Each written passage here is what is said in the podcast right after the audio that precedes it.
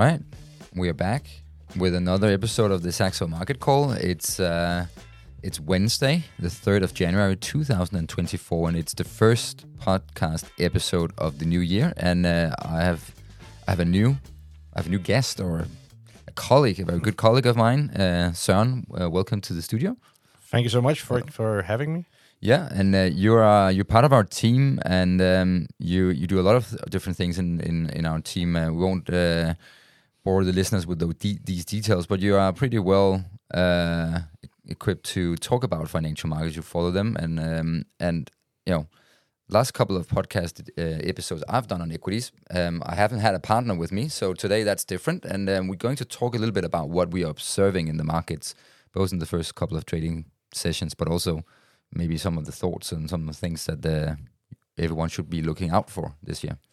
Yeah, and uh, obviously I'm going to be here, but uh, all of the good points are probably going to come from you, Peter. Uh, but as you said, we're going to talk about the first trading days, and we're going to look a little bit about uh, into the regions uh, across the globe. We're also going to talk a little bit about recession, and we're going to have that, and then we're going to look at some of our own uh, themes that's going to matter and has mattered these first few days. But I think we'll start somewhere else first, and we'll start in the electrical vehicle space because something interesting has happened when you look at uh, the Chinese bid and uh, American Tesla. Uh, could you please just elaborate on on what is it that's been going on? Yeah, sure. I mean, uh, BYD, as it's called, um, you called it bid. Um, it's actually an acronym for Build Your Dreams, and I think actually a dream has come true here for the founder of BYD. It's a Chinese-based company that started with very humbling beginnings. Um, assembling very simple uh, mechanical things. And and he's I think the the founder was actually a chemical engineer, and now BYD is uh, is the market leader in battery electric vehicles. I don't know how it's a big thing because we've used to talk about Tesla and Elon Musk being the leader. Now we have a new leader.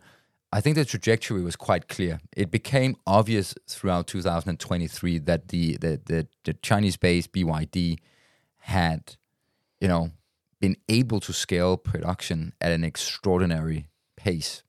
And if you look at the fourth quarter of 2023, they delivered four, uh, 526,400 B uh, battery electric vehicles, and Tesla was around 484,500. So, um, yeah, and, and, and so those two are almost, uh, they are a million together. Um, I track the 15 largest EV makers in the in the world, and uh, with the current trajectory, I think actually we uh, it's almost safe to say unless we get a recession that will be will those 15 uh, car makers will deliver 10 million battery electric vehicles next uh, this year sorry. And that is of course one of the things that's going to be very interesting in the next year to follow. If we uh, just jump straight into the regions and jump to the US where obviously Tesla is part of we also have uh, pretty big expectations when looking at the earnings growth over the next 12 months in the S&P 500 uh, it stands at 7.8% right now. Is that even realistic? Obviously, some of the one of the things you, you spoke about late in 23 was uh, the risk of concentration, especially in the S&P 500. How do you see that risk and and and generally the index and the US uh, broader uh, developing uh, recently? Yeah, so the a lot of the, the, the great performance last year in the S&P 500 was driven by the Magnificent Seven. So very high uh, market concentration, the highest I think we've had in the US equity market in 100 years. Uh, it's driven by this AI uh, hover and very high expectations. And if we look at the earnings, you, are right, uh, you know almost 8% earnings growth. So we need to think a little bit about where we're coming from. So if we look at the earnings growth over the past year, it's been almost flat in the S&P 500. So the performance last year is built on expectations for something to come. And that's also the reason why, if these software companies and healthcare companies in the US, I think the technology and, so, technology and healthcare is now more than 50% of the index. If they cannot deliver on these earnings expectations, we will get a setback in the S&P 500.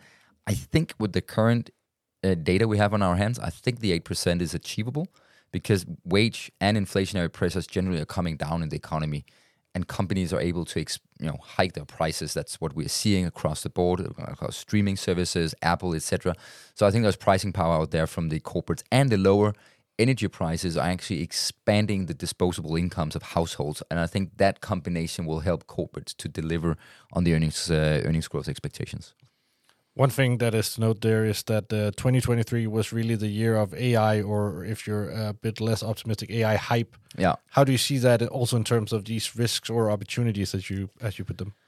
It's a good question. I mean, we're, we we're still in the first wave where the excitement and the growth is still coming from the uh, early parts of the value chain. So it's the the semiconductor equipment uh, manufacturers, so ASML. Um, it's from the chip manufacturers themselves. So uh, Samsung, it's uh, Nvidia, uh, uh, Nvidia, I think it's called, and um, and and a, AMD. and I think 2024 we we need to see a bigger deliverance on the application side. Uh, Microsoft is clearly the one that is leading the pack on the on the actual application. I think there's very strong distribution in the corporate sector allows them to uh, really generate some growth here. But my sense is that we'll get disappointed. I, I think that the expectation has been set too high. We'll get disappointed, but we'll get rewarded so much in the long run from AI. And I think we'll be surprised about the capabilities and what it can actually achieve over the next 10 years. But I think there will be a bump on the road, and, and that bump on the road could be in 2024. That is at least something that's historically happening whenever we have new uh, technology. A new tech is usually something that is coming out of the US, but you mentioned ASML, which is a European company. How do you view uh, broader scale? How do you view European equities and also UK uh, in in the coming year? Yeah, so I, you know, you the the equity market is is a, is an interesting machine, right? Because when something has done extremely well, what typically happens is that it pushes down the expected returns going forward. That's also why value stocks often have delivered great returns despite those companies are often boring because the expectations bar is set so low that they can almost only surprise to the upside unless they go bankrupt. And you have a little bit of a similar case today with the European equity market and UK equity market. They trade at an historically discount to US equities. So the spread in expectations for what we expect for US companies versus European companies is extraordinarily high. And and and that's why I think that and, and obviously everything hinges on me being right on the AI hype. Um, uh, being deflated somewhat, somewhat in 2024. And that's why I, I, like the UK and European equities more. And also, I think there is a little bit of a caution there that if the economy slows down a little bit, not going into a recession, but slows down a little bit and the AI hype uh, deflates a little bit, then I think we could see a, a rotation into European and UK equities. And you get the convexity as well from China because China is the biggest trading partner with Europe and is doing ext- and is extremely weak at the moment. But I think the stakes are quite high this year for the Chinese leadership to kickstart the economy. And as soon as they do that in a meaningful way, it will have a positive spillover effect into European equities and the European economy. Okay, so barring that you're right about everything, which is uh, obviously usually the case, uh, then uh, the, then the UK and EU maybe slightly more interesting than the US, although US can also perform uh, under the right circumstances. Let's then jump from the developed world, uh, not the developed world, but the developed markets into the developing markets, yeah. uh, or otherwise known as emerging markets. Yeah. How do you view that? You mentioned China and and that they kind of need to re re kickstart or kickstart uh, their development to to really gain some uh, good performance. Yeah, so China was uh, ended 2023 um, I think we can phrase 2023 for China as the year of false starts. Um, they tried so many times to kickstart the economy. They have all this overhang uh, in the real estate sector is impacting credit formation. The consumer is not feeling well in in China. Um, birth the birth rate is is, uh, is coming down massively. Uh, the the latest numbers that are, that came out yesterday suggest that um, the number of births in China uh, in 2023 was half of what it was in 2016. So clearly something is not well in China, and I think there's a lot at stake. Um, Chinese equities is a, a is a very big chunk of the overall EM uh, basket. Um, so that's why I think increasingly China is becoming more and more difficult because of the the government's approach to the private sector in China. So I think you need to separate and uh, the different EM markets. I think it's very difficult to buy EM as a block any longer. Um, on the flip side of the negative sentiments around China, there is a great optimism around India. India is really the talk of the town. Growth rates are looking increasingly well. The um, the demographics and the birth rate, comp- uh, you know, contrary to China, is looking very well in in India. Um, I was looking at the Indian uh, the Indian equity market. I mean, I think the annualized total return in dollar terms, this is important, dollar terms for a global investor was 13.5% annualized return since 2000. I think Indian equities is one of the best performing country indices in the entire world. Um, there's a lot of skeptics. I have a lot of discussions with Steen Jacobsen, our chief investment officer. He's a little bit more negative on, on India than I am. Um, so I think that's really one of those stories I really be looking forward uh, to um, in in the EM market is will India continue? What about Mexico and Vietnam? Those two countries are winning a lot of uh, manufacturing uh, market share right now uh, away from China as global companies are de-risking out of China. So that's sort of the things to to to look out for. And just to, to, to stay there just for a little bit, I know this election in India, and I think it's April, May, and uh, Modi's up after it's been sit- sitting there for 10 years. Uh, do, you, do you see that as any risk or any opportunity for, for the Indian equity market as such? Um, I think if there is, if there is a risk from the election, it's probably sort of a, a hangover post the election. So um, so that's um, that's something to to consider at least if you if you invest in, in Indian equities or EM in general. And when we're talking about risks, I think it's pretty clear that, uh, at least when I read uh, all of your stuff, that uh, one of the biggest risks of 2024 is whether we get a recession or not. Obviously, that can also be an an opportunity. But just to to put it out there, do we get a recession? the million dollar question. Um, I thought we got a. I thought we were going to have a recession in 2023. Um, I was clearly wrong. I was very wrong on the impact of the Biden administration's massive fiscal impulse into the economy. Fast forward one year, I think the question is still do we get a recession? I think uh, economists, if you the ones that are surveyed on the U.S. economy, have moved from a position of uh, almost 80% believing we got it, we would get a recession within 12 months one year ago, to down now it's a 50-50 call by by economists. I would highlight three very timely, high frequency indicators that are suggesting that the global economy, and especially the US economy, is still quite uh, resilient. The first one is the JP Morgan's uh, GDP Nowcast series. So it's a, it's a series that really tries to, in real time, to predict uh, GDP growth. That indicator has actually accelerated in December and right now sitting at 1.4% uh, annualized uh, real GDP growth rate, which is not bad. It could be better, but it's not bad. Initial jobless claims is a weekly time series also looking uh, pretty solid. It's it's it's it's um, bouncing around, but it's not really taking a trajectory for the worse. Um, and then the Red Book series, which is a weekly series showing the same store sales figures in the U.S. And right now, that is around four percent, uh, coming off from zero percent growth rate just um, just six months ago. So I think there, are, I think that the, the, indicators are suggesting that things are, are not that bad. I mean, I think it's difficult to uh, to predict a recession incoming in the in the first half of the year. But uh, again, I know you said that I have been uh, been right many times, and maybe I have, but I have also been wrong many times. And um, and I think probably a recession this time around is one of the most difficult things to uh, to call because there's so many indicators pointing in all directions. And I'm sure that's going to be uh, something that we're going to discuss uh, throughout uh, this year.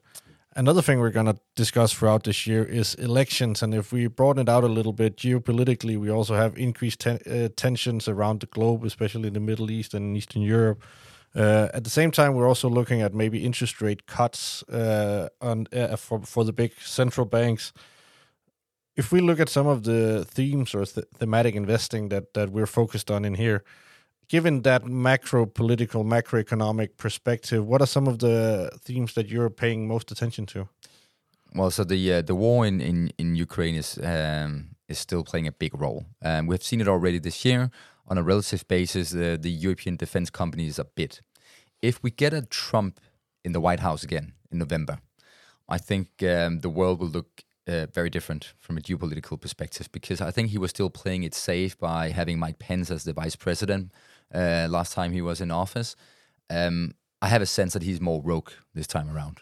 I mean, he will he will he will shake the boat even more, and I think if it happens, and I think the market increasingly because of that convexity that is baked into it, will will bet increasingly more and more on European defense companies because if Trump gets into office, you will see Europe change dramatically, probably for for a long time. It will mean that Germany and France will have to, together with the UK, really step up and, and deliver massively on, on military aid, and they have to accelerate a lot of things. So that is in focus. Semiconductors, because of what we talked about with AI, I still like commodities, and it's very much increasingly becoming an India story. Um, urbanization of India, and then cybersecurity, which is a spin-off of defense, and then I think healthcare is is a is an attractive uh, hedge against uh, recession fears, and they have a lot of pricing power uh, on if inflation should also come back. So that's one to consider. And then the final a final th- theme, Søren, is what we have seen here in Europe. It seems like a lot of investors want to they want to buy utilities and telecommunication because they they act a little bit like bonds, but leveraged bonds in the equity space. So when you have you know interest rates going down and expectations be going down on, on bond yields, um, it really lifts the value of these uh, very, very super stable cash flow driven companies.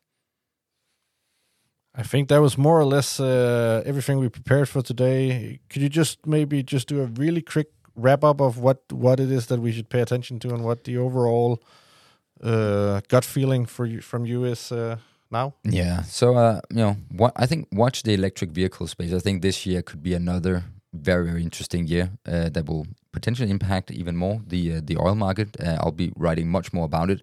We should watch out for uh, for a recession. Um, I, I, think that's um, I think that's is is, is super important. Um, also watch the difference between the developed and the EM equity markets. Um, separate China out of the equation. Look for India if you're interested in, in the growth.